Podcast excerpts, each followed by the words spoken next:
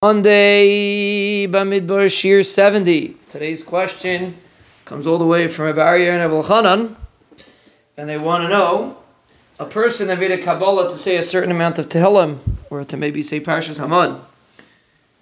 And the only time he could find to say it is a time that it's Aser, during Chazar Sashatz, during Kaddish. So what should a person do? Should he not skip the Tehillim and not say it? Or say it during Chazas Shatz. Now, obviously, this is a theoretical question. It's not Negia Lamaisa, but the Kant, the Hashkafa, is really the question. Because many times you see people that they want to say the tefillah, the Tillim every day, and they end up running low on time, like everybody does, and then they say it at a time that they really shouldn't be saying it. And how do we view that? And the answer is that you're basically defeating the purpose. If you the purpose of Tehillim is because you're diving into the Money Shalom.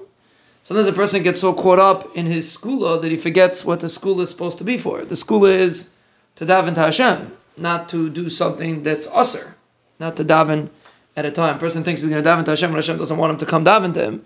He wants him to daven in a different way. Person's doing his Tehillim during Chazos Shatz. Whatever, whatever the reason is, you know, talk during Chazos Shatz. It's part of it. It's a public tefillah. It's not time for private tefillah you know, whatever the reasoning behind it's a halacha. Now.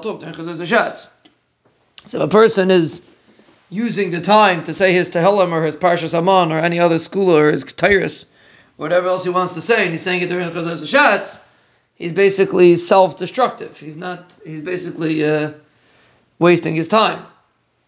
Chaim Kanievsky used to say that a person that says uh, Shtein uh, during Chazar Shatz is not Yitzah, it's a mitzvah so a person has to realize that you might. It's very nice.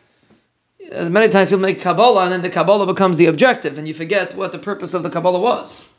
A person makes a Kabbalah, he wants to be mechazik and bitachon, so every day he's going to say this capital him. If he says says Yoshev b'seiser every day, if he just says Yoshev b'seiser, I'll give you an example. But if he just says Yoshev b'seiser without thinking about it, you're not really you're right. You technically did what you said you're going to do, but you're not really accomplishing the purpose that you're trying to accomplish. If you say it when it's aser, a person was makabel something to be mechaz, to get a bizecha to Yeshua, and he says it when it's aser, then of course he's not accomplishing what he wants to accomplish. So that's basically the point. The person, in order to be able to get the Yeshua that he wants, he has to make sure to not lose focus and remember that the Rebbe tells you exactly how and when to serve him.